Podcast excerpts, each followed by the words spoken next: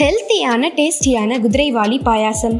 இன்றைய தலைமுறையினர் பலருக்கும் சிறுதானியங்களில் உள்ள சத்துக்கள் குறித்து பெரிய அளவில் தெரிவதில்லை. சிறுதானியங்களை சாப்பிடுவதன் மூலம் இரத்த சோகை சர்க்கரை நோய் இதய பிரச்சனை கால்சியம் பற்றாக்குறை புற்றுநோய் போன்ற பல வியாதிகளையும் கட்டுப்படுத்தலாம்.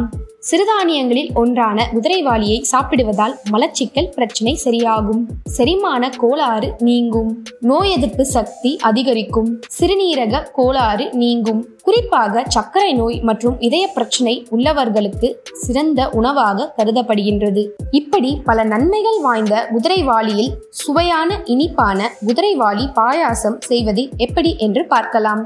தேவையான பொருட்கள் பால் அரை லிட்டர் குதிரைவாளி இரநூறு கிராம் வெல்லம் முந்நூறு கிராம் ஏலக்காய் பொடி ஒரு சிட்டிகை குங்குமப்பூ ஒரு சிட்டிகை பச்சை கற்பூரம் ஒரு துளி நெய் ஒரு டீஸ்பூன் முந்திரி சிறிதளவு திராட்சை சிறிதளவு.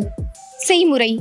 முதலில் அடுப்பில் ஒரு வாயகன்ற கனமான பாத்திரத்தை வைத்து அரை லிட்டர் பால் ஊற்றி தண்ணீர் ஊற்றாமல் காய்ச்ச வேண்டும். ஒரு கிண்ணத்தில் குதிரைவாலியை சேர்த்து தண்ணீர் ஊற்றி மூன்று அல்லது நான்கு முறை அலச வேண்டும். பாலை முழுமையாக கொதிக்க விடாமல் சற்று காய்ச்சிய நிலையில் அலசிய குதிரைவாலியை பாலில் சேர்க்க வேண்டும். பத்து முதல் பதினைந்து நிமிடங்களுக்கு அடி பிடிக்காதவாறு பொறுமையாக கிளற வேண்டும். குதிரைவாளி வெந்து பால் நன்கு கொதித்து வரும்போது வெள்ளத்தை சேர்க்க வேண்டும். வெள்ளம் கரையும் வரை கிளறிவிட்டு சிறிதளவு ஏலக்காய் பொடியை சேர்க்க வேண்டும். பாயாசம் கெட்டியாகும் வரை அதை கொதிக்க விடலாம். பொதுவாகவே இந்த பாயாசம் சீக்கிரமாக கெட்டியாகிவிடும். எனவே பாயாசம் கெட்டியாக இல்லாமல் சற்று நீர் போல் வேண்டும் என்பவர்கள் கூடுதலாக அரை டம்ளர் வெந்நீர் அல்லது ஒரு டம்ளர் ஆறின பாலை சேர்த்து கொள்ளலாம். சூடான பால் சேர்த்தால் பாயாசம் திரிந்துவிடும்.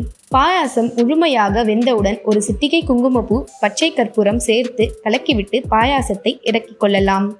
அடுத்ததாக அடுப்பில் வானலியை வைத்து நெய் ஊற்றி முந்திரி திராட்சையை பொன்னிறமாக வறுத்து இறக்கி வைத்த பாயாசத்தில் சேர்த்து கலக்கினால் சூடான சுவையான குதிரைவாளி பாயாசம் ரெடி